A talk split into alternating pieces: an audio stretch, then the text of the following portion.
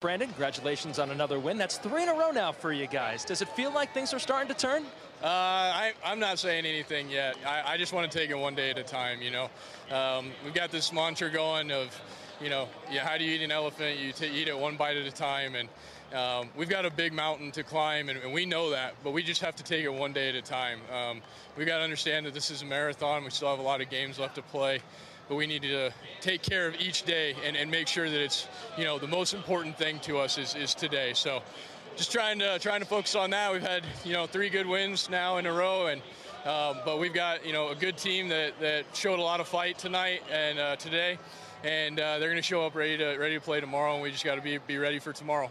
Another home run for you today. I mean, these power numbers that you've had recently, is there anything different that you've been doing, or is the ball just jumping? Yeah, I mean, you know, just I think the offseason work that I put in with Jeremy and, um, you know, just cleaning up the fat out of the swing and we've been continuing that into, into the, the season and you know we've been seeing uh, some results you know as of late and um, I think it's just all that hard work that we've put in and during the offseason continued during the season that it's really just coming to fruition and I've been able to capitalize on some some good pitches in the middle of the plate and even some that have been on the corners so um, you know I think think just this is hard work paying off and we're just starting to see some of that.